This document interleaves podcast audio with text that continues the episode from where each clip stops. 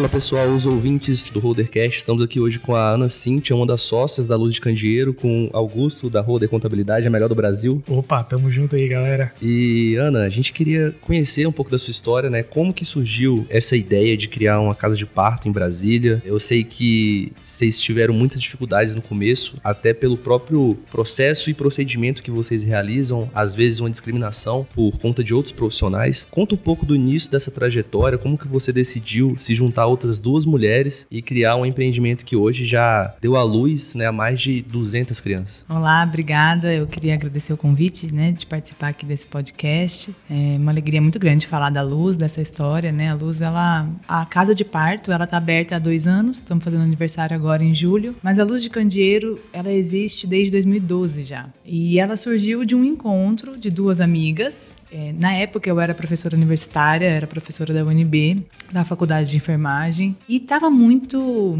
Eu ficava muito chateada com o que a gente ensinava para as estudantes, uma obstetrícia de qualidade, respeitosa, baseada em evidências científicas, do jeito que deveria ser. E quando a gente ia para campo de estágio, eu levava aquelas alunas para os hospitais e via, enfim, a realidade é muito ruim, né? A realidade é que a gente sabe que hoje um quarto das mulheres no Brasil sofrem algum tipo de violência no parto. E aí a gente está falando desde procedimentos desnecessários até violência verbal e às vezes violência física e é um cenário que estava ficando insuportável para mim pessoalmente. Nessa época eu já tinha uma, um pessoal do sul que começou a atender parte domiciliar e aí eu fui para o sul, para Florianópolis fazer um, um, treinamento, um curso de como atender partos domiciliares. Apesar de já ter uma experiência de mais de 10 anos atendendo parto no hospital, eu sabia que entrar na casa da pessoa e e, atender parto em casa não era uma brincadeira, né? Tinha outras coisas, outras habilidades que eu precisava aprender que eu não tinha. E nesse curso eu conheci a Yara, que ela era uma das fundadoras do Hanami, que é uma empresa de enfermeiras lá do Sul, que atende parto domiciliar lá até hoje, uma das pioneiras no Brasil, inclusive. E a Yara estava se mudando para Brasília. Então, é, quando ela chega em Brasília, ela chega com esse background de, de já ter uma experiência muito vasta no parto em casa e precisando de alguém para ir com ela nos partos. E aí eu comecei a acompanhar um parto, outro parto, fui é, conhecendo um pouco desse universo. E aí pronto, aí eu me encantei. Aí eu encontrei um lugar que a gente poderia é, exercer a obstetrícia do jeito que a gente acredita, processos respeitosos, né, nascimentos seguros, comecei a entender que parir em casa não era uma coisa assim de hippie, né? Parir em casa a gente tem todo um cuidado, tem todo uma preocupação com segurança, com critérios de qualidade. E aí a coisa foi dando muito certo, a gente começou a atender partos, é, logo a agenda já estava bastante cheia. E aí nessa época eu tinha um dilema, né? Porque eu tinha uma coisa que eu adorava fazer, eu também adoro ensinar, adorava ser professora da universidade, mas eu não poderia fazer as duas coisas ao mesmo tempo. Eu era, eu tinha é um contrato né, de dedicação exclusiva. E aí eu precisei optar, e aí a opção nesse lugar foi pelo coração. E aí a gente começou então a, a atender parto enquanto luz de candeeiro. Nosso primeiro parto atendido foi dia 5 é, de maio de 2012, que não por acaso era o dia da parteira. E foi um, um, parto domiciliar muito legal. E aí os anos foram passando, a procura foi aumentando, as pessoas foram descobrindo que, olha, existe uma outra opção de parir senão um hospital. E o trabalho foi crescendo, né? Fomos a coisa do boca a boca, fomos ficando conhecida. Em algum momento a gente começou a perceber que a demanda era muito maior do que a gente conseguia absorver, até por uma questão de responsabilidade, a gente não podia atender 20 partos por mês, porque nós éramos duas. E aí começamos a trabalhar nessa época então, lá para 2014, 15, na formação de outras enfermeiras e de outras equipes, porque a demanda já existia, o boca a boca foi acontecendo. E aí ajudamos a formar pelo menos duas outras equipes aqui na cidade para atender parto em casa, para poder, né, ter até para quem encaminhar. E aí, bom, os anos foram passando, uh, esse modelo é um modelo muito confortável, muito gostoso, muito legal, porém ele tem vida curta, né? Assim, quem já trabalhou com obstetrícia, quando a parto não tem hora, não tem hora para começar, não tem tempo de duração, não tem hora para acabar. E aí, além de enfermeiras, parteiras, nós somos mães, né? Temos família. E aí, isso de ficar à disposição 24 horas por dia, por muitos anos a fio, fez cair uma ficha em algum momento. A gente falou, poxa, será que eu consigo fazer isso? Acordar de madrugada, passar 20 horas num parto. Daqui 15 anos eu vou estar com esse mesmo pique, essa mesma vontade de estar no parto, essa mesma energia. E aí a gente começou a perceber é, até outras colegas, né, que trabam, trabalham com obstetrícia nesse tempo, no tempo do parto, não no nosso tempo, né? E que essa vida que tem uma essa essa carreira que tem uma vida muito curta quando a gente faz as coisas direitinho.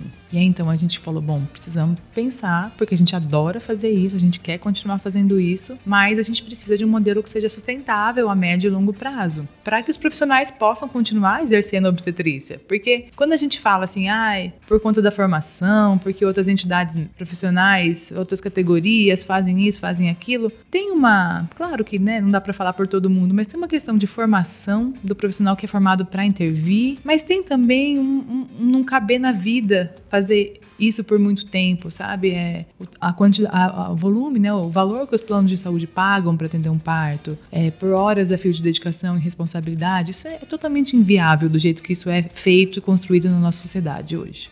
E aí no Brasil a gente tem então as casas de parto públicas, que eram, são, na né, verdade, uma é o carro-chefe da Rede Cegonha, né, o, que é o, o, nosso programa de, do Ministério da Saúde, né, de expansão de enfermeiras obstetras, de expansão de casas de parto. Mas isso está parado, está bem devagar nos últimos anos. E aí a gente foi atrás e falou, bom, vamos, vamos conhecer o que, que se faz por aí, porque a gente sabia que no exterior era muito comum, né? Países como Holanda, Nova Zelândia, países como Estados Unidos, um, Reino Unido, né? O berço do, do, das casas de parto, das parteiras. Vamos ver como é que as pessoas fazem isso lá fora, né? Já que a gente não tem onde se espelhar aqui no país. E aí a gente foi viajar. A gente descobriu um curso de como abrir uma casa de parto da Associação Americana de Centros de Parto. Naquele ano, por acaso, essa, esse congresso, esse curso foi no Alasca. E aí nós pegamos uma mochila e fomos para o Alasca entender como que a gente podia fazer isso, né? Depois que a gente voltou, foi super engraçado, porque a gente levou dois dias para ir, dois dias para voltar, né? Um milhão de voos no meio, tal, passagem mais barata. E na hora que a gente voltou, a gente viu que ia ter um Boston dois meses depois. Passou aquele perrengue pra ir lá pro Alasca aprender a abrir casa de pato. Podia ter ido pra Boston. Pois é, ainda falei assim, nossa, mas por que, que a passagem de avião é tão barata pro Alasca? Aí a pessoa da agência falou, quem vai pro Alasca? a gente vai para lá. E fomos. Enfim, passamos uma semana numa imersão muito grande lá. Então, apesar de ter sido no Alasca, né, é, é, o, é o modelo americano. Esse modelo que a gente. Ah, os centros de parto privado, que são geridos e, e quem atende parto são enfermeiras ou as parteiras lá fora, né, as midwives. Então, a gente trouxe esse modelo para cá, começou, voltou do Alasca e falou: olha, eu acho que é possível fazer isso. Então éramos eu e Yara, né, Luz de Candeeiro, e uma ideia de vamos montar um centro de parto. E aí a gente precisava de mais equipe, de mais gente. Essa equipe já começou a ser formada, né, uns anos atrás, quando a gente começou a, a treinar outras enfermeiras dentro do modelo. Então a gente já tinha algumas pessoas na cabeça que sabia que poderiam acompanhar a gente. E tinha uma médica muito legal, muito especial, que é a Renata Reis, que ficava de backup para os partos domiciliares, porque os partos em casa é isso, né? A gente tem todo planeja o parto em casa, mas planeja o plano B, né? Se eu precisar transferir para quem é, tem todo um esquema de segurança envolvido por trás. E aí a Renata era uma médica que ficava muito de backup quando a gente precisava encaminhar uma mulher para o hospital. E ela, enfim, tinha uma passagem já grande também pelo Ministério da Saúde, dominava a parte das políticas públicas, que foi algo que a gente precisou muito na hora de escrever o projeto, de mandar isso para vigilância. Então, o conhecimento dela das normas, das, das tratativas todas, né, do que como acontece dentro, do, dentro desses órgãos foi super importante pra gente. E a Renata engravidou e tinha acabado, quando a gente foi para Alaska, ela tinha acabado de ter neném em casa com a gente. E aí olha que legal, né? A gente já tá pensando na questão da mudança cultural. A gente tem uma obstetra, uma médica obstetra que revive bebê em casa com enfermeiras, né? Uma pessoa que realmente acredita no modelo e tinha toda o background aí das, das políticas públicas, das normas, enfim. E aí a gente convidou convidou a Renata para entrar com a gente nessa. Ela tinha acabado de parir o Bernardinho e ela falou: "Vambora". E aí, bom, aí sentamos, fomos estudar, a gente se debruçou sobre os projetos, fomos atrás de uma empresa de arquitetura que fazia hospital. E aí, bom, aí vem o primeiro desafio, né? Dinheiro, tô... com certeza, investimento, né? É. Dinheiro, né? Claro, óbvio. Então a gente foi olhar. A gente até tinha um, um investidor anjo aí, mas acabou que não, não deu certo. E aí foi a custa de sacrifícios pessoais mesmo. Então, de um lado rolou um adiantamento de herança, do outro lado rolou. Eu vendi meu apartamento, é, a outra usou o dinheiro que tinha separado para quitar o financiamento dela para isso, enfim. Juntamos lá os nossos troquinhos e resolvemos, ok, dá para fazer. E aí tem uma questão que pega muito, porque como a gente não não tinha esse modelo ainda, em lugar nenhum funcionava, ninguém sabia o que, era isso, né? Então lá fora, quando você olha, entra num centro de parto, você tem lá, no Alasca, por exemplo, que é muito frio, você tinha uma casinha de madeira que isola o calor, né? Que isola a temperatura. E você tinha lá quatro, cinco parteiras, uma máquina de lavar roupa, elas mesmas tiravam a roupa ali suja e colocavam naquela máquina que lava, esteriliza, depois elas mesmas jogavam na cama. E tinha uma cozinha onde elas assavam bolo e serviam para as mulheres, muito nesse é, nessa proposta de ser uma casa, né? Uma grande casa, não um mini hospital. E aqui no Brasil a gente não tem normativa para isso. As normativas de, de centro de parto, elas tratam de centro de parto partos hospitalares. Então, o que a gente precisa para ter um centro de parto hoje, por conta da nossa legislação, é muito caro, né? Então eu tenho que ter uma lavanderia hospitalar terceirizada, eu tenho que terceirizar a parte de esterilização de materiais, eu tenho que ficar dentro. Aqui em Brasília, pelo fato da gente ter né, o plano de ordenamento territorial, a gente só pode construir uma casa de parto dentro do setor hospitalar. Então a gente tem o norte e o sul. A gente não pode pegar uma casa, alugar, porque as casas são lugares de morar, não lugares de ter comércio. Então a gente não teria nem aval para funcionar. Então você vai fazer o quê, né? Dentro de um, dentro do setor hospitalar, a gente só tem centros clínicos, a gente não tem casas. Então isso também deixa muito caro, né? Porque os condomínios desses lugares são muito caros. Por outro lado, resolve um monte de coisa, porque a gente também tem que ter elevador de maca, corredor largo, coleta de resíduos hospitalares. Então isso resolveu, mas isso porque são exigências que a gente tem aqui e que eu acho que um dia a gente ainda vai mudar. Então assim, parto não precisa ser, se a gente está admitindo que o parto é um evento tão fisiológico que pode acontecer fora do hospital, então será que eu preciso mesmo dessa estrutura toda para ele acontecer? Então hoje acaba sendo uma estrutura muito cara por causa disso, é um, um grande desafio. Mas enfim, falamos, quer saber? É isso que precisa, nós vamos ter que fazer do jeito que eles estão pedindo. É o grande insight que eu vejo assim que vocês não desanimam nos desafios. É, não... Cara, você pode falar, não, eu fui no Alasca. É, fui na Alasca, não tem dinheiro, vende as coisas, não consegui investidor. Vamos vender o que a gente tem para conseguir. Tem um monte de burocracia impedindo. É isso que tem, vamos fazer do jeito que tem que fazer. E muita gente desanima, né? Fala assim: ah, não tem dinheiro, não tem investidor. Ah, então deixa pra lá. Cara, então você não acredita no seu projeto, né?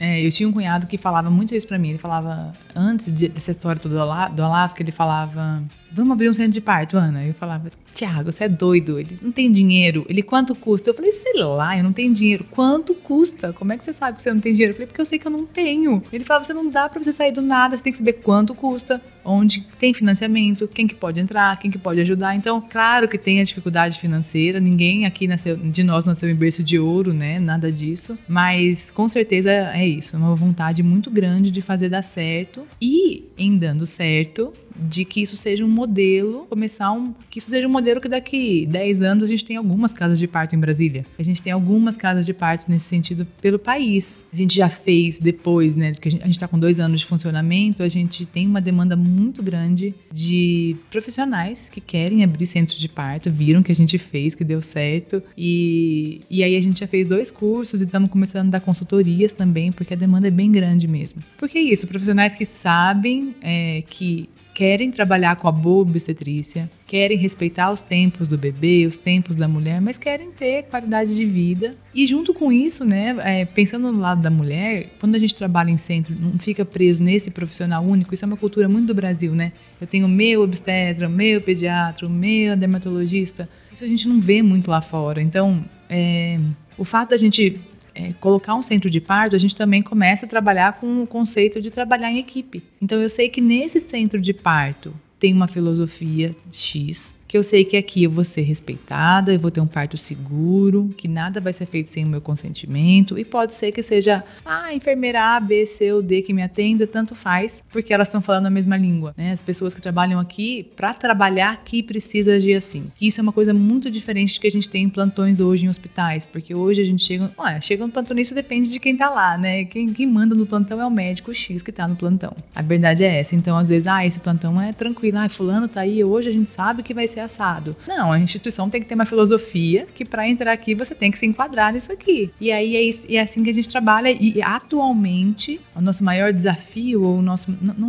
não é nem desafio, eu acho que o que a gente trabalha mais é exatamente conseguir fazer, alinhar as pessoas, alinhar os discursos, alinhar os corações. A gente tem reuniões todas as segundas-feiras, da tarde inteira, que a gente passa caso a caso, quem atendeu quem, como que fulana tá. E isso está sendo muito legal porque as mulheres têm retornado. Nossa, apesar de de ser uma equipe, eu não eu tenho um plantão, uma escala de quem vai estar no parto, quem não vai estar. Na hora que a gente é atendida, parece que é a mesma pessoa. Então, esse é um desafio, é uma coisa super importante nesse modelo, né? Se a gente vai trabalhar em equipe, a, equipe tem que estar muito alinhada e falar a mesma, a mesma língua. Então, é, isso talvez seja a barreira cultural maior que a gente precisa quebrar. É o fato de, às vezes as pessoas chegam e falam, não, mas não, não é você que vai estar no meu parto? Não, não necessariamente. É um de nós. Você vai conhecer a gente durante o pré-natal, a gente vai te conhecer e a gente trabalha nessa linha. E ainda tem muitas pessoas que ainda querem ou precisam, muitas mulheres, ah, não, eu quero saber exatamente quem vai ser. E tá tudo certo, né, gente? Porque mudança de cultura é assim, né? não vamos mudar da noite pro dia. É um processo lento, né? É uma coisa que ela falou ali, né, que, que a Ana falou, que eu tenho acompanhado, assim, tenho visto, que antigamente tinha muito essa, vamos dizer assim, esse estigma de que o parto domiciliar era para pessoas mais hippies e tal. Só que a gente tá vendo uma tendência de muitas pessoas, até da mídia, fazendo parto em casa. O quanto que isso ajuda vocês ou não? Porque eu acho que tá sendo uma demanda muito grande para essas mulheres da mídia, algumas blogueiras fazendo parto em casa e divulgando isso como a naturalização realmente do parto, né? Que não precisa ser algo invasivo, você não precisa ir para um hospital. Eu acho que isso está mudando um pouco a imagem. Quem sabe o poder hoje das redes sociais, né? O poder de convencimento que, que uma pessoa que tem influência e passa isso para sua audiência e eu acho que tá mudando muito isso. Então você tá vendo a procura crescer por esse tipo de serviço. Sim, acho que a gente está vivendo um momento de, de, uma mudança cultural muito importante em relação a isso, né? Nos últimos anos, acho que nos últimos 10 anos, é isso. Quando a gente começou a atender parto em casa 9 anos atrás, a gente tinha duas, uma parteira que atendia parto na cidade. Quando a gente abriu casa de parto, a gente contou, já tinham nove equipes aqui em Brasília. O que, que acontece? Historicamente, as mulheres. Tem, sabia que tem só 80 anos que o parto foi pro hospital, né? né? É uma coisa tão certa na nossa cabeça e tão, tão arraigada na nossa cultura de que o parto é arriscado, perigoso, que precisa de um médico, de um hospital, que dá a impressão que sempre foi assim, né? Eu tive essa impressão, sim. É, tem só 80 anos, mais ou menos, que os partos, até 80 anos atrás, metade, mais da metade das pessoas nasciam nas casas. Tinha as parteiras e tudo mais, né? Exato. Comum, né, nos interiores você conhecer, né? Aquela ali foi sua parteira e tal, pessoas mais antigas, né, falando. Às vezes tem a parteira da família, né? A parteira, parou todos os meninos da família, né? É, no interior tem parteira e mãe de leite, né? É muito famoso, é muito comum ter no interior esse tipo de coisa. Mas isso que eu tô falando, mais de 60% era na cidade de São Paulo. Então você pensa assim, numa capital, um dos lugares mais né, desenvolvidos tecnologicamente, a gente ainda tinha mais da metade das mulheres de 80 anos atrás que ainda nasciam em casa. E aí aconteceu uma mudança que foi ótima, porque nasciam muito em casa também por falta de acesso, né? Então não era por opção. Quando começa a se institucionalizar o parto, ele começa a ir para o hospital, começa a se criar um monte de necessidades e junto com isso colocar a mulher deitada e junto com isso a entrada de vários procedimentos que não tem comprovação científica e que depois a gente descobriu que com os anos, com os estudos que faziam até mal, que levavam a sofrimento fetal. E aí começa a acontecer essas histórias desses partos horrorosos, com a mulher sozinha, com fome, com frio, com o uso de muita medicação para acelerar aquele processo. E aí os partos passam a ficar muito dolorosos, depois eles passam a ficar muito violentos. E é isso, essa, o último inquérito do Nascer no Brasil, ele fala fala isso, que 25% das mulheres, uma em cada quatro, sofre violência. E aí você tem uma separação de que, peraí, né, para ter um parto violento, doído, difícil desse jeito, obrigada, me faz uma cesariana. Só que no SUS você não tinha possibilidade de pedir uma cesariana. E aí, nesse momento, né, tem uma divisão de que quem tem dinheiro, quem tem plano de saúde, vai lá e faz uma cesárea. Porque o parto passa a ser difícil, perigoso, doído, sofrido. E o pós-operatório também é complicado também, né?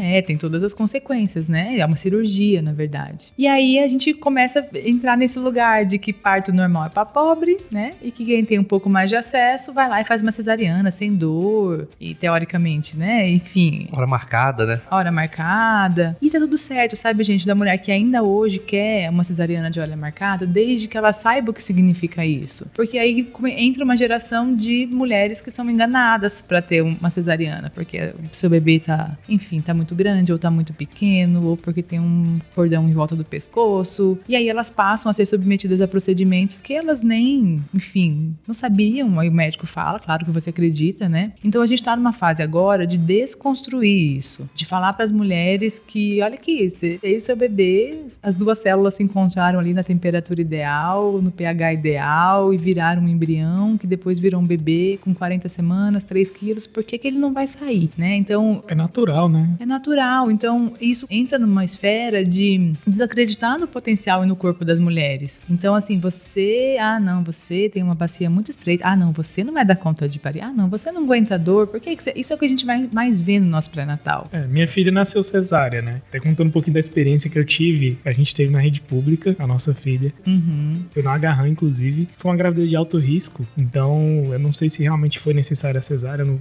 não sou especialista, mas eu passei uma semana com a minha esposa no centro obstétrico e escutava as mulheres gemendo de dor, aquela questão toda, assim. Foi bem traumático para mim.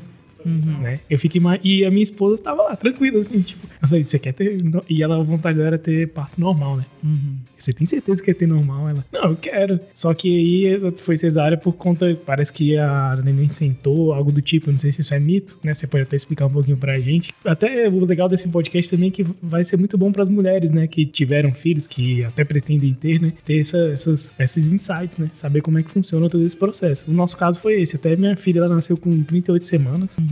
Foi a gravidez que foi levada até o limite para não ser prematuro, né? E ela tava já tendo sofrimento fetal, né? Então eu não sei se nesse caso realmente foi necessário, enfim.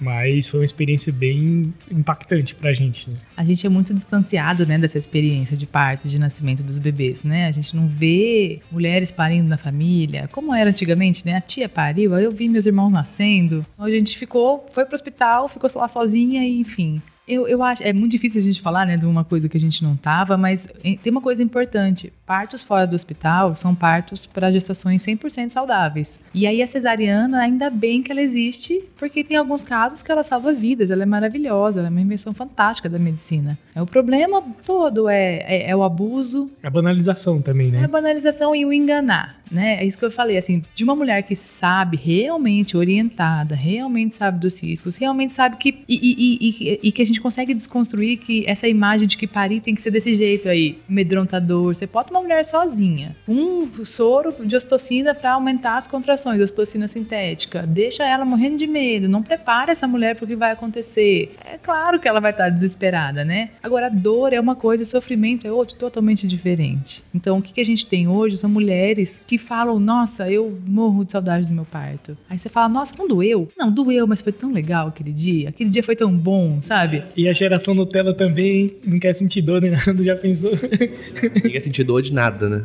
A gente se anestesia de tudo, né, hoje em dia. Exato. É, inclusive, minha prima, ela teve gêmeas, natural, normal. Ah, sim, né? Deve estar feliz da vida. É maravilhoso para ela. O problema assim. é isso, é, é, você pode ter uma boa experiência de parto dentro de uma, de uma bebê que nasce de, de, cesariana. E você pode ter uma experiência terrível de parto de um bebê que nasce de parto normal. Então, o problema é, é, a questão é como essa mulher é tratada, o que, que ela consentiu, é todo o contexto de como você, enfim, respeita os processos que precisam ser respeitados, ouve o que ela tem a dizer, faz coisas que são consentidas por ela, mesmo que você às vezes não concorde, né? Isso é importante, a gente tá falando do corpo de uma mulher, né? É de um momento sensível, né? Isso, e eu acho que você que é mulher e tá ouvindo isso aqui, sempre procure outra opinião. Porque às vezes você vai no médico e aquele médico que ele, para ele é melhor fazer uma cesárea. É lógico, porque ele marca a hora, vai lá, faz a cesárea, dura, sei lá, umas duas horas. Não é um trabalho de parto que dura, às vezes, um dia inteiro, 30 horas. Então, você tem que ouvir outra opinião para você ver se realmente aquele procedimento é para você. Que às vezes não precisa. E você sabe que aquele médico ali, ele ele quer só fazer a cesárea e pronto. Não tô falando aqui que os médicos querem te enganar, mas tem profissionais bons e ruins em toda profissão. Sim. Então cuidado com isso, né? Pra você não entrar numa linha de produção. Parece que a cesárea hoje virou uma linha de produção. Então entrou, cortou, saiu o bebê, entrou outra, cortou, saiu o bebê e vai embora. Tem um filme, né, que foi pro cinema que fala muito disso. Ele tá na. Pode falar Netflix aqui? Pode, pode. paga nós aí, Netflix. Netflix, paga nós. Ele paga a gente? Vale. Vamos pedir um, vamos pedir um patrocínio pra Netflix? É. Ele tá lá, que chama O Renascimento do Parto. Ficou um um bom tempo no cinema, foi um um crowdfunding também, um projeto super legal, um pessoal aqui de Brasília que fez. E ele fala um pouco disso, né? Ele mostra um pouco como que a gente tá, existe uma indústria de nascimento mesmo. E aí assim, nunca é jogando pedra quando eu falo isso, né?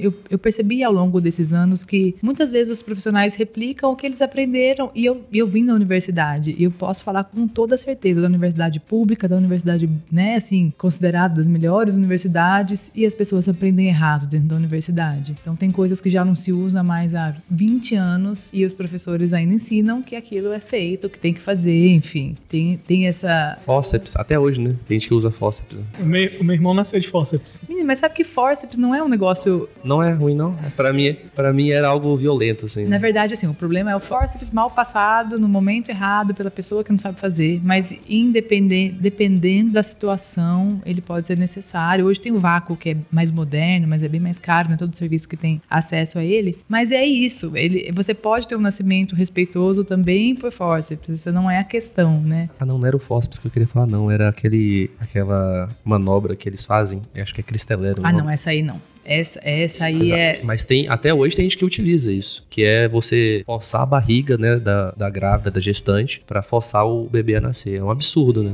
É, isso aí é um crime, na verdade, né? Ele já foi poster... uma manobra postergada, não tem nenhuma situação em obstetrícia que se justifique você fazer isso mais. E se faz, né? Hoje ele é uma das coisas que entra no rol da, das classificações de violências obstétricas. E aí esse é um termo que dá muito boró quando a gente fala isso também, porque as pessoas que ouvem violência obstétrica obstétrica, aí se doem porque acha que o obstetra é violento e não, a gente não está falando de médicos obstétricas, obstetras. A gente, violência obstétrica fala das violências que as mulheres sofrem dentro da obstetrícia por estarem grávidas durante esse processo de gestação, parto e pós-parto. E que pode ser feito por qualquer pessoa, não necessariamente só pela obstetra, né? E que ninguém, em geral, eu, eu, eu preciso acreditar que as pessoas não fazem isso porque, ah, eu tô com raiva de você, vou, vou fazer o cristelé, essa manobra que você falou falou de empurrar a barriga? Deixa eu quebrar umas costelinhas suas, deixa eu fazer um, deixar seu bebê com problema. Não é por isso, né? Mas o cara vê aquele neném com a cabeça ali, ele aprendeu que o bebê não pode com a cabeça ali, ele se desespera e aí ele empurra a barriga. Então, é,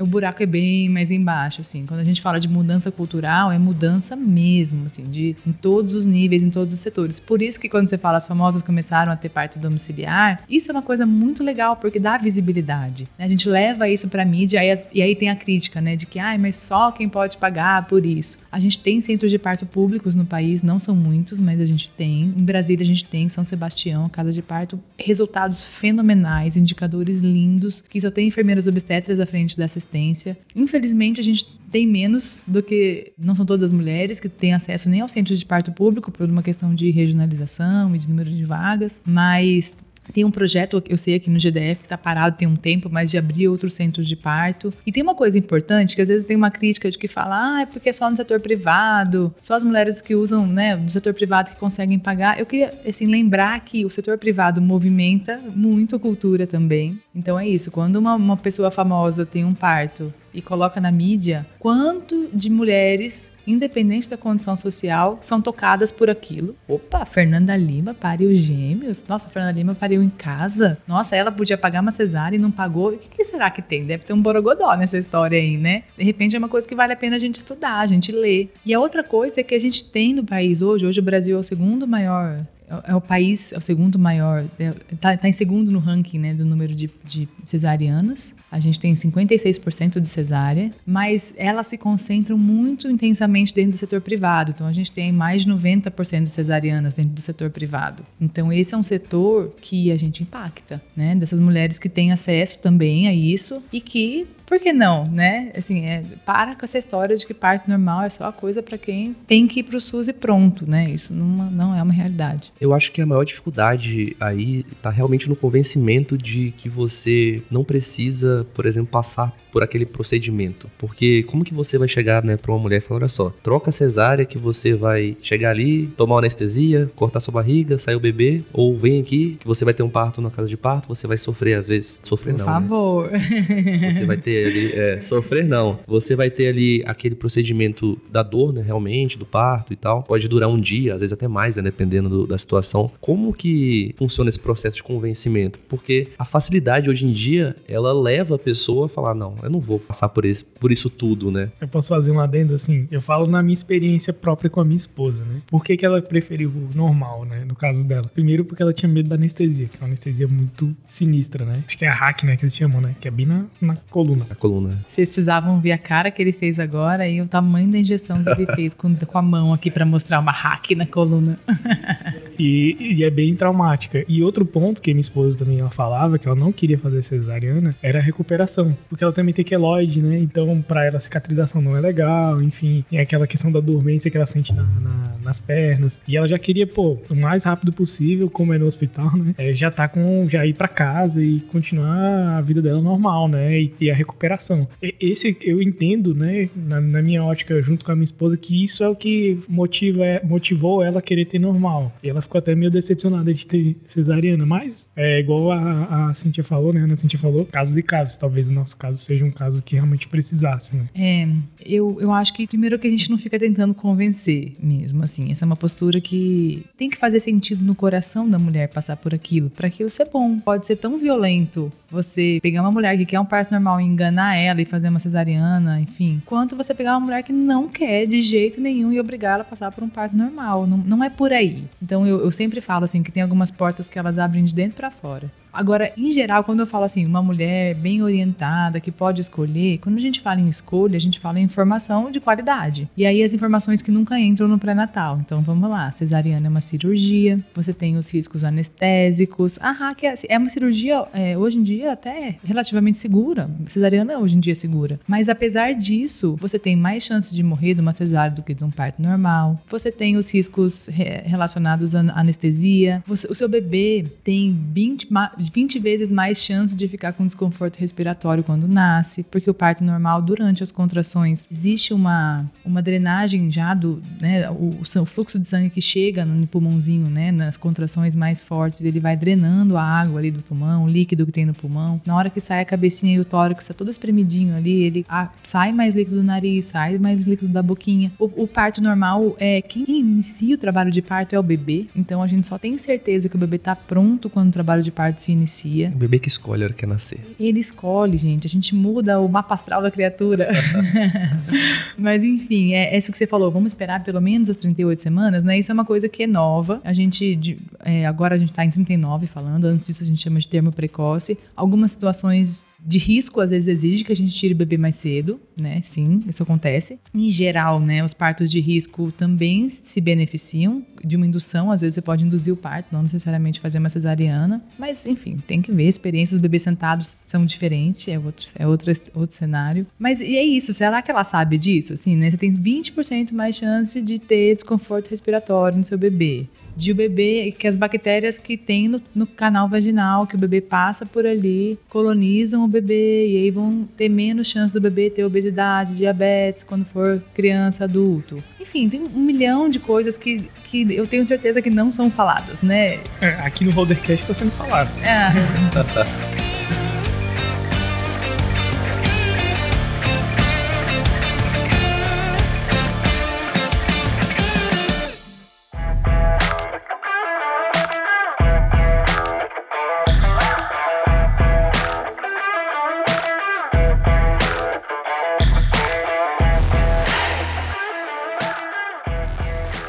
A, a, minha, a minha dúvida era justamente essa. Porque se você já tem uma demanda hoje alta, muita gente não tem esse acesso na questão educacional mesmo. Então, como que né, vocês, como empresa, porque se vocês conseguem, vamos supor que daqui a pouco a demanda diminua e vocês precisam captar mais clientes, como que vocês veem essa parte educacional de levar informação às pessoas? Quais canais que vocês poderiam utilizar para levar as informações? Porque isso que você falou aqui, eu não sabia, por exemplo. E eu tenho certeza que 99% das mulheres não sabem. E já a questão da, da parte da cesárea é muito mais difundido, os benefícios e tudo mais. Então, eu acho que falta ainda essa parte educacional para a população em geral.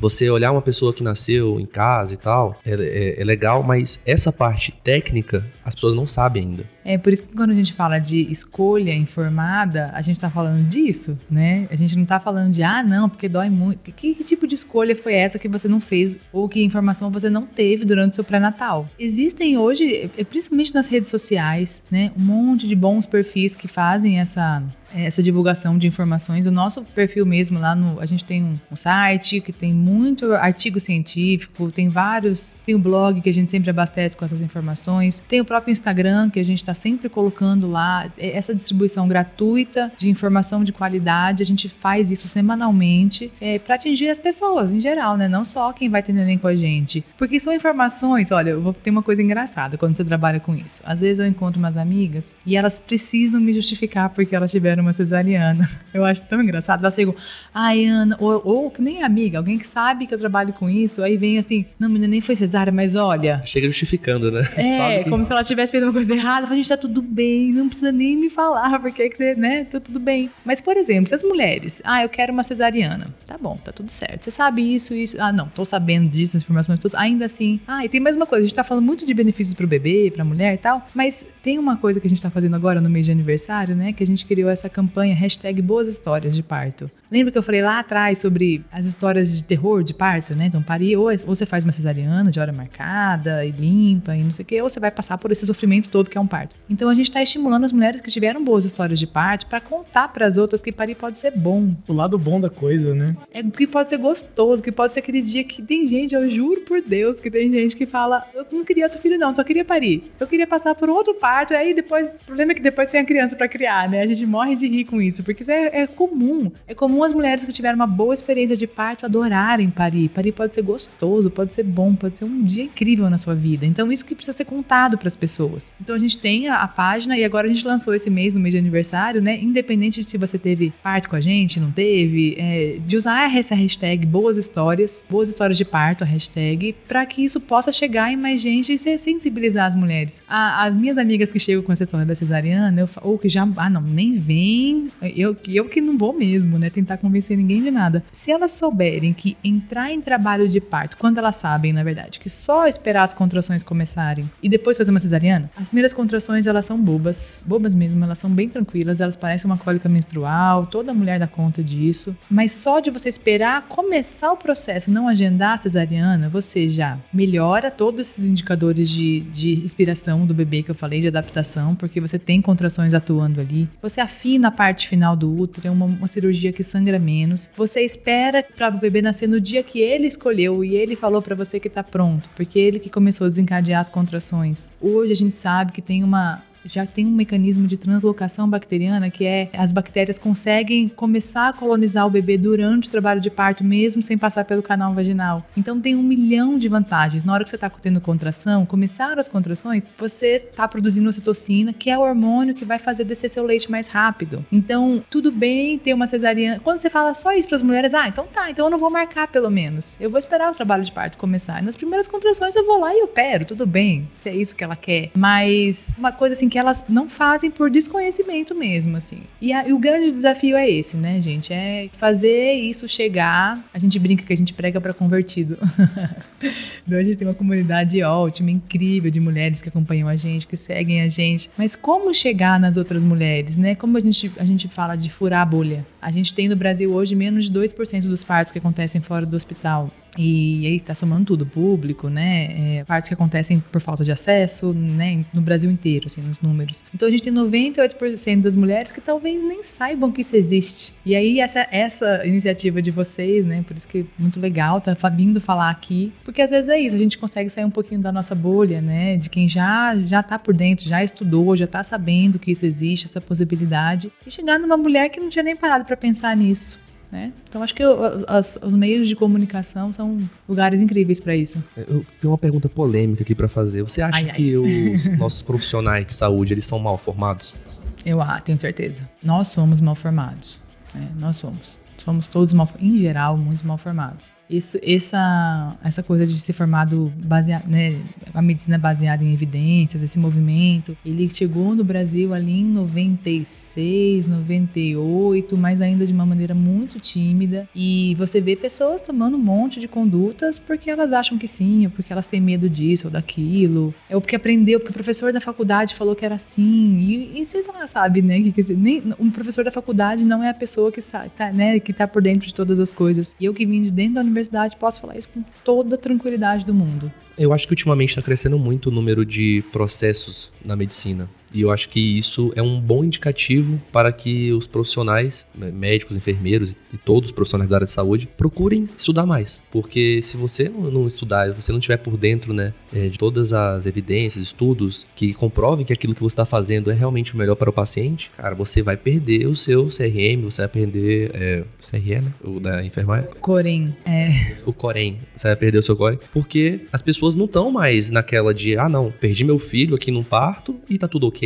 o médico falou que é assim mesmo. Não é assim mesmo. A gente sabe que muitos erros médicos, né? E você falou aqui antes, né, da iatrogenia, né? Que é quando você tem aquela intervenção que, na verdade, só piora o processo, uhum. que era um processo para ser natural e, e, e iria dar certo sem aquela intervenção pessoas não estão mais nessa de, ah, não, beleza, vou para casa. Não. Todo mundo hoje entra com o seu processo. A justiça pode ser que até que demore um pouco, mas eu acho que esse movimento das pessoas entenderem os seus direitos e que não, não pode ficar por isso mesmo, tá fazendo essa nova geração, pelo menos de novos médicos, enfermeiros, a buscarem cada vez mais tudo, a buscarem cada vez mais especializações, até, até pelo número de profissionais no mercado, né? As pessoas hoje, elas buscam mais especializações. Eu tava no interior esses dias, cara, e, e hoje não é igual antigamente, que tinha um médico no interior e o cara era clínico geral e dominava, atendia em três, quatro cidades. Não é mais assim. Então você tem já especialistas no interior, você tem médicos, enfermeiros obstetras no interior fazendo o seu trabalho. Então eu acho que essa mudança ela tá vindo para melhorar muito as condições. É sim, o processo de judicialização do parto ele é algo que, que tem aumentado muitos processos. Eu acho que isso vem importante a gente falar isso, que esse movimento todo do parto humanizado ele ele pegou força e tem ganhado força porque ele vem partir das mulheres. Né? As mulheres foram pra rua e falaram, cara, não quero, não quero uma cesariana, quero que meu bebê nasça na hora. Você lembra disso? Teve várias manifestações um tempo atrás. Teve um caso de uma mulher no Rio Grande do Sul, o caso Delir. Eles é, obrigaram ela à força, foram buscar ela na casa dela, porque ela tinha duas cesáreas anteriores. E aí você tinha, na, né, no entendimento do, daquele hospital, ela teria que fazer outra cesárea. Ela estava começando com umas contrações. E ela falou que não ia e foi para casa. E a polícia foi buscar essa mulher em casa. E levou a Delir pro hospital. E aí no hospital eles é, amarraram ela, sedaram ela e fizeram uma cesariana à força. E aí depois desse caso, as mulheres, como assim? Os movimentos sociais se mobilizaram, foram pra rua. Então, muito disso tem mudado porque tem surgido nas próprias mulheres essa consciência de que, peraí, é meu corpo, peraí, eu preciso saber por que, que vai fazer uma cesariana. Precisa mesmo? E é isso, né? Acho que quando a coisa vem, é, as pessoas se apoderam do direito delas, de, de, do que elas sabem o que elas querem, por isso que a informação é tão importante, né? Isso realmente realmente traz mudanças mais definitivas. E, por outro lado, o processo de judicialização da medicina, ele traz cada vez mais esse profissional que faz as coisas morrendo de medo de processo. Então, olha, eu vou operar logo porque pelo menos já dei pro pediatra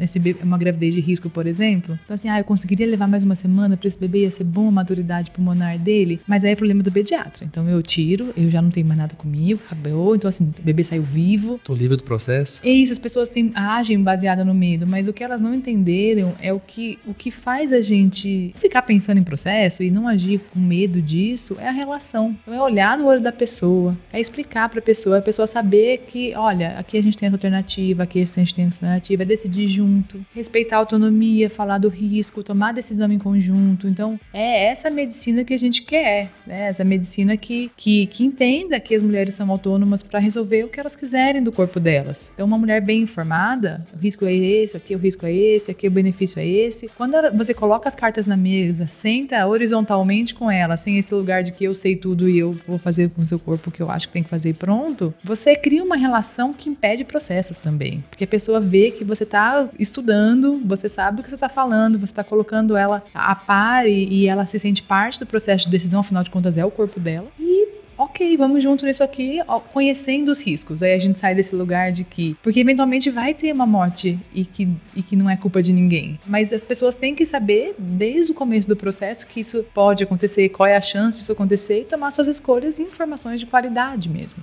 É, eu acho que tem que ser consultivo, né? Um trabalho assim de, de duas vias, né? Igual a Ana falou, acontece muito, né? O médico chega lá, impõe a opinião dele, a ideia dele. Não, eu sou o médico, eu sou o cara que se formou e é, seja feita a minha vontade. E a gente realmente vê isso muito. No nosso caso também a gente teve, até no pré-natal também, aqueles exames de de imagem, né? A gente foi numa clínica muito ruim aqui em Brasília, teve uma experiência horrível. O médico falando que a minha filha nasceu com síndrome de Down e tudo mais, e era uma coisa inconclusiva e botou. Porque assim, a gente depois buscou um outro profissional, né? Mas o primeiro, ele foi assim, categórico: não, seu filho, sua filha, no caso filho, né? Não sabe o sexo, vai nascer com síndrome de Down, o ponto acabou. E assim, igual o José falou, cara, você tem que buscar uma segunda opinião. A gente foi em outro médico, ele sentou com a gente, explicou: olha, é o seguinte, isso aqui é um, é um dado estatístico, existe a possibilidade sim, mas ele explicou até, por exemplo, deu exemplos de estatística matemática pra gente. Poxa, igual uma pessoa que usa uma camisa verde com uma calça azul. Tem a probabilidade X dela usar isso tantas vezes. Ele explicou e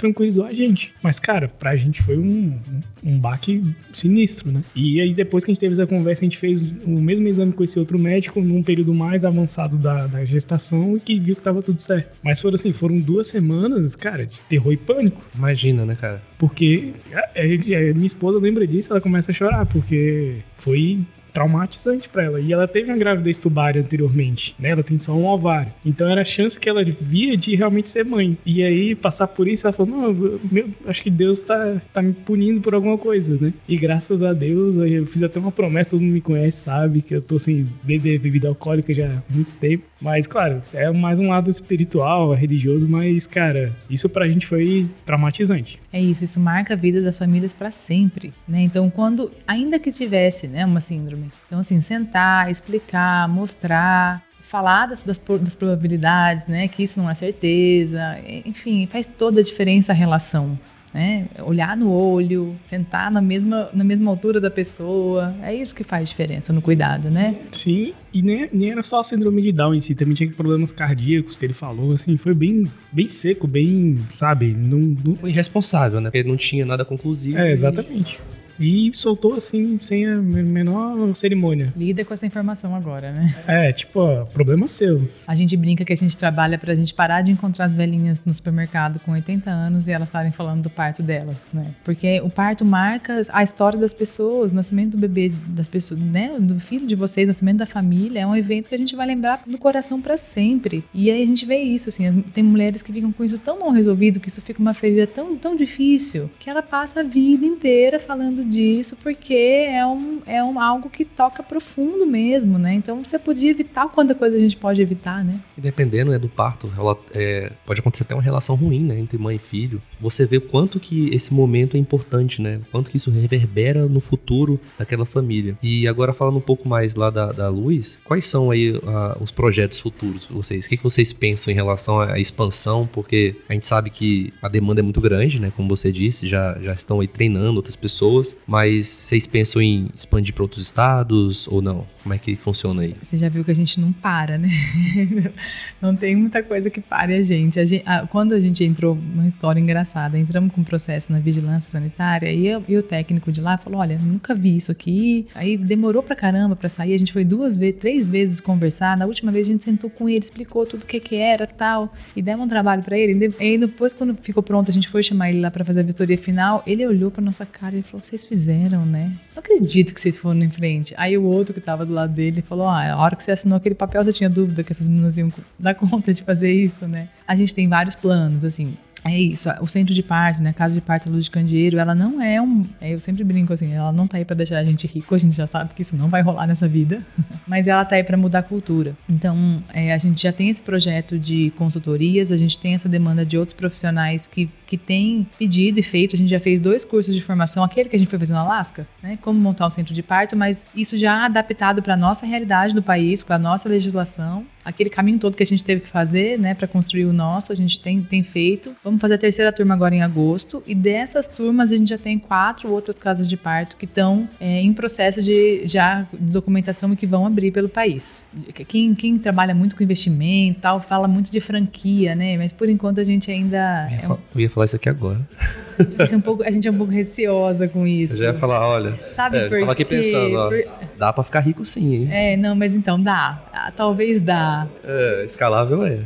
Mas não dá para perder a qualidade do que a gente faz, né? Acho que o cuidado que a gente faz é tão ímpar, é tão individualizado, apesar de ser equipe, apesar de ser isso. Talvez uma hora a gente esteja no ponto de fazer isso, mas nesse momento ainda não dá, ainda não cabe da nossa cabeça, tá funcionando em outro lugar que não é nosso olhar, que é a gente que está tomando conta disso, mas talvez isso para o futuro, né? Pode ser. Mas a gente pensa muito em informação profissional. Então, é, as residências, as especializações hoje médicas e de enfermeiras, elas, em geral, elas, as pessoas fazem estágio nos hospitais que elas veem essas coisas acontecendo o tempo todo. Eu falei para você que a formação é ruim. Então, a gente quer formar direito as pessoas. Tá mais próximo do que ter é, franquia nesse momento para a gente é, abrir especializações médicas e de enfermagem, ensinar as pessoas a trabalharem em equipe, ensinar esses profissionais a trabalharem horizontalmente, tanto entre os médicos e as enfermeiras, como com a doula, como com a fisioterapeuta, quanto com a própria gestante, né? E trazer essa cultura de que a família faz parte do cuidado e decide sobre o próprio cuidado. E junto com isso, a gente já está envolvido em outros projetos de pesquisa, publicar esses dados, mostrar para as pessoas que esses indicadores são legais, que parir fora do hospital é seguro. Então, e o, e o principal que é chegar em mais gente, chegar em mais gente fora da nossa bolha, né? Chegar naquelas mulheres que nunca nem imaginaram que isso fosse possível para elas, porque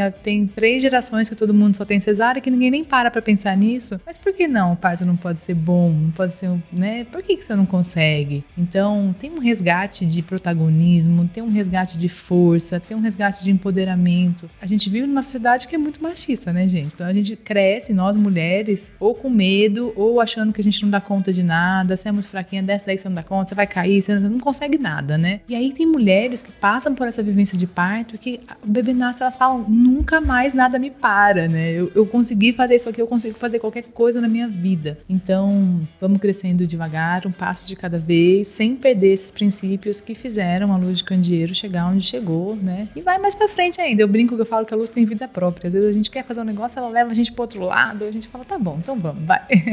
É engraçado que assim, começou o negócio, né? Começou com a, a casa de parto e tudo mais, e se transformou num, num negócio de educação, né? Então, assim, meus parabéns para vocês pela insistência. Foi, é disruptivo o negócio. Vocês podem se considerar uma startup, sim. Vocês estão mudando a cultura, mudando a forma que as pessoas veem toda essa questão de parto, né? Essa cultura do hospital, da cesariana. E, cara, parabéns mesmo, porque vocês foram até lá no Alasca. Tem que voltar a dizer que vocês foram até o Alasca. Agora eu preciso ir para Alasca passear, né? É... Porque foi uma semana inteira dentro de um hotel, que o, curso era no mesmo lugar que a gente ficou, que a gente não saiu daquele lugar. E falei, ah, eu não vi nenhuma aurora boreal, eu não fiz nenhum passeio no Alasca, agora eu tenho que voltar para passear. E, e, esse episódio, assim, particularmente falando, para a gente tá mudando até muito a nossa maneira de fazer podcast. Porque a gente conversa muito sobre investimentos, claro que a gente está conversando aqui, mas teve um papel social, um papel de conscientização muito importante, muito importante mesmo. Eu acho que o nosso público que acompanha o Holdercast vai começar também a ver que a gente quer agregar nesse sentido. A gente conversa de investimentos, sobre empreendedorismo, independência financeira, mas existe o fator humano, né? Sim, e tem uma coisa que é importante, eu tenho estudado muito agora sobre os pensamentos sistêmicos, né? Que a gente, o capitalismo não dá para crescer do jeito que está crescendo, desenfreado e desse jeito. Então, assim, tem como fazer a coisa de uma maneira que seja eticamente pautado, socialmente sustentado, que a gente consiga. A sociedade que está em volta da gente tem que crescer junto com a gente, porque senão a gente vai virar uma empresa que explora, né? E não é esse o objetivo, uhum. né? E o, e o país, e o mundo vai para esse lugar se as, se as empresas já tem um movimento, né? Das empresas começarem nesse movimento de ser mais verde, de ser pensar nas pessoas, a gente tem várias iniciativas nesse sentido. Sim. Então é isso, pra gente não é, é coisa da, da, das franquias, de crescer, de se expandir. Vamos fazendo isso e vamos levando quem tá em volta junto. Inclusive, eu queria aproveitar, posso? À vontade. Não, mandar um beijo pra minha mãe. Ah, Na verdade, eu queria aproveitar porque esse mês é o mês do nosso aniversário e ontem a gente lançou uma campanha de doação, que a, a, a pandemia veio de uma maneira né, muito ruim para todo mundo. A gente tem contato com pessoas de outras casas de parto públicas, de pessoas que trabalham no SUS, e assim, né, ah, bebês que não estão crescendo, aí você fala, não, eu não comi mesmo, né, porque eu tinha um emprego mais ou menos e eu perdi ele na pandemia. E aí a gente está numa campanha agora de aniversário pedindo de presente de aniversário para quem puder, para as empresas que puderem doar, para as pessoas que puderem doar, convidando as pessoas para irem ir na Luz Candeeiro, que fica lá no Advance 915 Sul. Entra lá depois na nossa página para dar uma olhadinha. Tomar um café com a gente, levar uma doação. A gente está recebendo roupinha, cobertor, a gente está recebendo cesta básica, produto de higiene, de neném, é, coisas para maternidade, para mulheres e bebês e famílias, é, para fazer uma doação. Esse é o nosso presente de aniversário que a gente está pedindo por esses dois anos de funcionamento.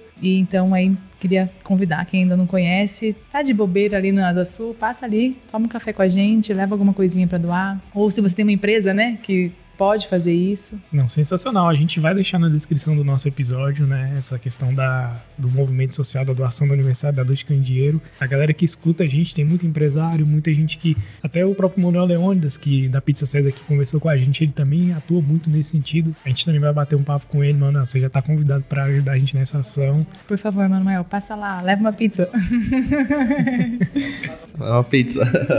A nossa comunidade aqui também do Acaso Cowork, né, que é nosso parceiro, é até bom a gente divulgar também nesse episódio. A gente também tem muito trabalho social nesse sentido. A gente também vai mobilizar, pode ficar despreocupada que a gente vai fazer um barulho legal. E, cara, é o nosso propósito também, né, fazer a diferença. Eu acho que engrandece muito mais ainda esse episódio, né, Zé? Cara, eu tô muito satisfeito, muito feliz de bater esse papo aqui, conhecendo a Cíntia e conhecer essa história. Ana, como que a gente encontra você, a Luiz Candeeiro? Deixa as redes sociais, o site, até pra galera que tá escutando também já poder já fazer a, a sua parte e, e, realmente contribuir, né? E seguir também, compartilhar né, com o pessoal, porque muita gente nem conhece, né, nem sabe que existe. Sim, sim. A Luz de Candeeiro, bom, a gente tem o site, né? www.luzdecandeeiro, com dois S, apesar que a gente fala candeeiro, mas é candeeiro, a gente fala o tempo todo candeeiro também, é .com.br. A gente tem a página no Instagram, que é arroba luzdecandeeiro, enfim, Acho que é isso, né? Tem a sua rede social também pra pessoa. E tem, é, tem eu. Eu, tenho, eu, eu sou Ana Cíntia com N-A-N-A-C-Y-N-T-I-A.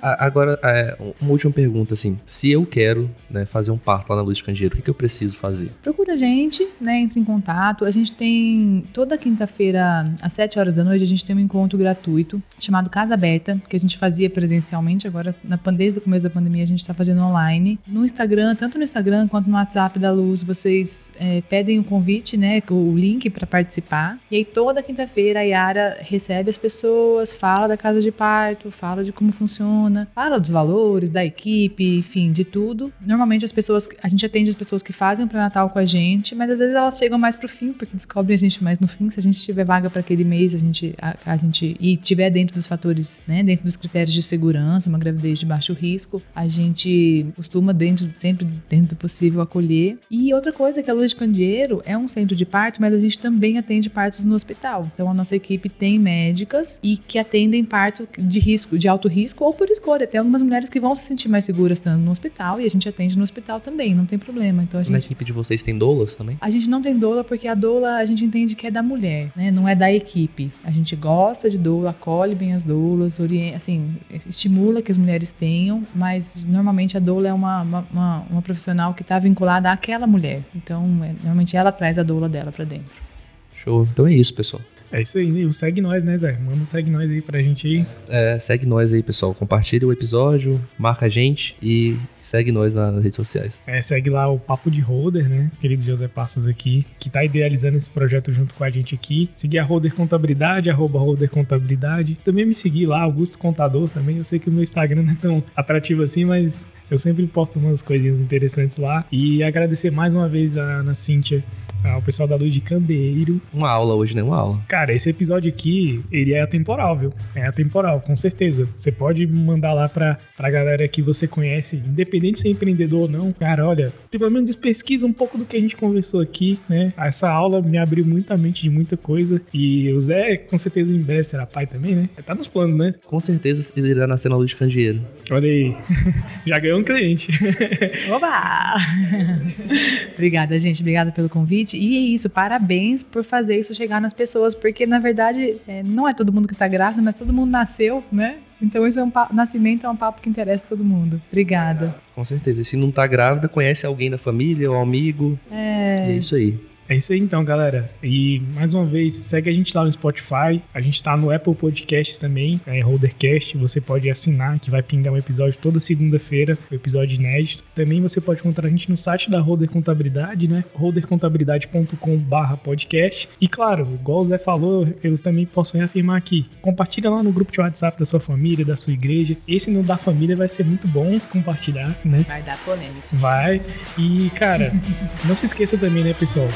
E movimentos. Isso. Tamo junto.